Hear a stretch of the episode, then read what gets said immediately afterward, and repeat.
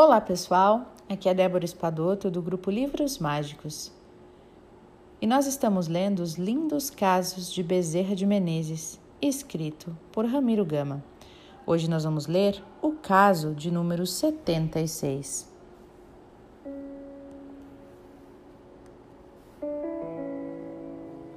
Desencarne de sua querida filha. Evangelina Naham não sabemos. Não lhe guardamos o nome. E depois para quê? Bastante a dizer que era um anjo. Viera apenas do céu para a terra para uma estada de 18 anos. Porque nada devia.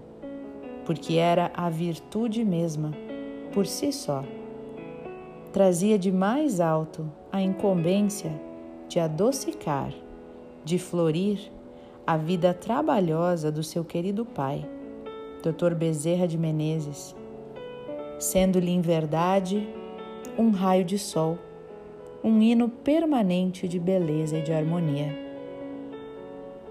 O coração do bondoso apóstolo espírita sentia-se compensado, pois que via nesse anjo como um oásis para se retemperar, refazer-se das dores e das incompreensões sofridas.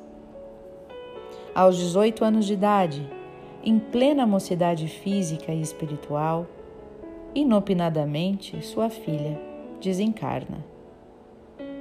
A casa enchera-se de amigos, de confrades, de gente de todos os níveis, de todas as camadas sociais e intelectuais, colegas de medicina, irmãos de ideal, de afinidades, criaturas afins, todos trazendo nos corações a gratidão dos benefícios recebidos e uma vontade sincera de lhe poderem consolar e amenizar o golpe recebido.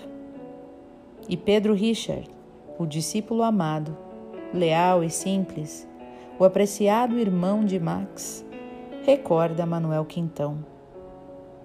Era uma manhã triste porque vestia de nuvens roxas. O ar parado deixava ver a natureza, pelo seu arvoredo e pelas suas flores, silenciosamente, melancolizada. A natureza estava orando.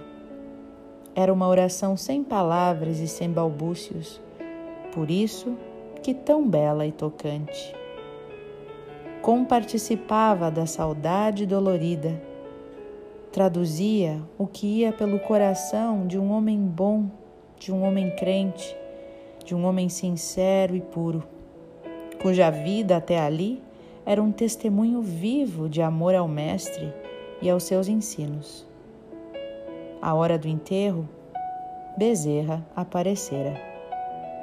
Trazia a fisionomia serena e o olhar molhado de pranto, sem clamor, uma luz velada de saudade. Vai ao jardim e colhe aqui um jasmim, colhe ali uma rosa e mais além uns cravos, umas saudades e os traz despetalando sobre o corpo inanimado da filha querida. Depois levanta para o alto seus olhos puros e lindos e ora com todos os presentes para a Mãe do Céu.